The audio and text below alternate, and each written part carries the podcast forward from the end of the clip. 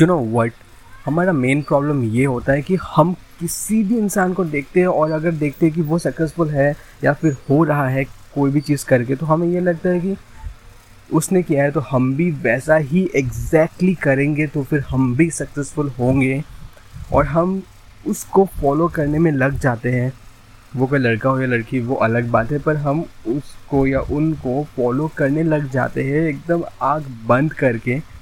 और हम यही भूल जाते हैं कि हर इंसान पहले तो अलग होता है और दूसरा सबका लक अलग होता है फॉर्चून अलग होता है, सबको अलग डिज़ाइन किया गया है पहले से ही। हर कोई अलग है, पर हम ये समझते नहीं है और हम वही एग्जैक्टली exactly करते हैं जो किसी दूसरे ने किया है जिससे उसको सक्सेस मिला है।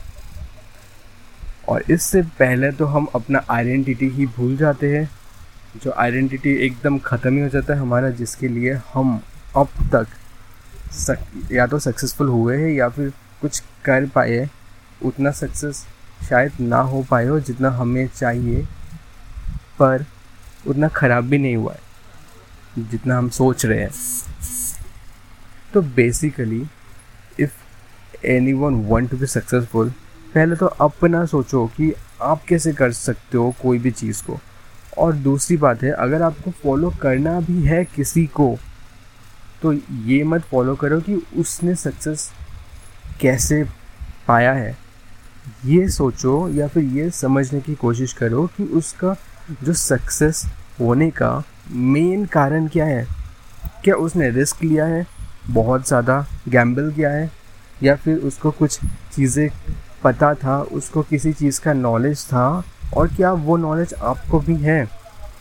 अगर नहीं है तो वो नॉलेज एक्वायर करने का सोचो, क्योंकि इजी पाथ सबको दिखता है सक्सेस होने के बाद सबको नज़र में आ जाता है, पर वो सक्सेस के पीछे का जो भी रास्ता उसने अब तक सफ़र किया है, वो किसी को नहीं दिखता।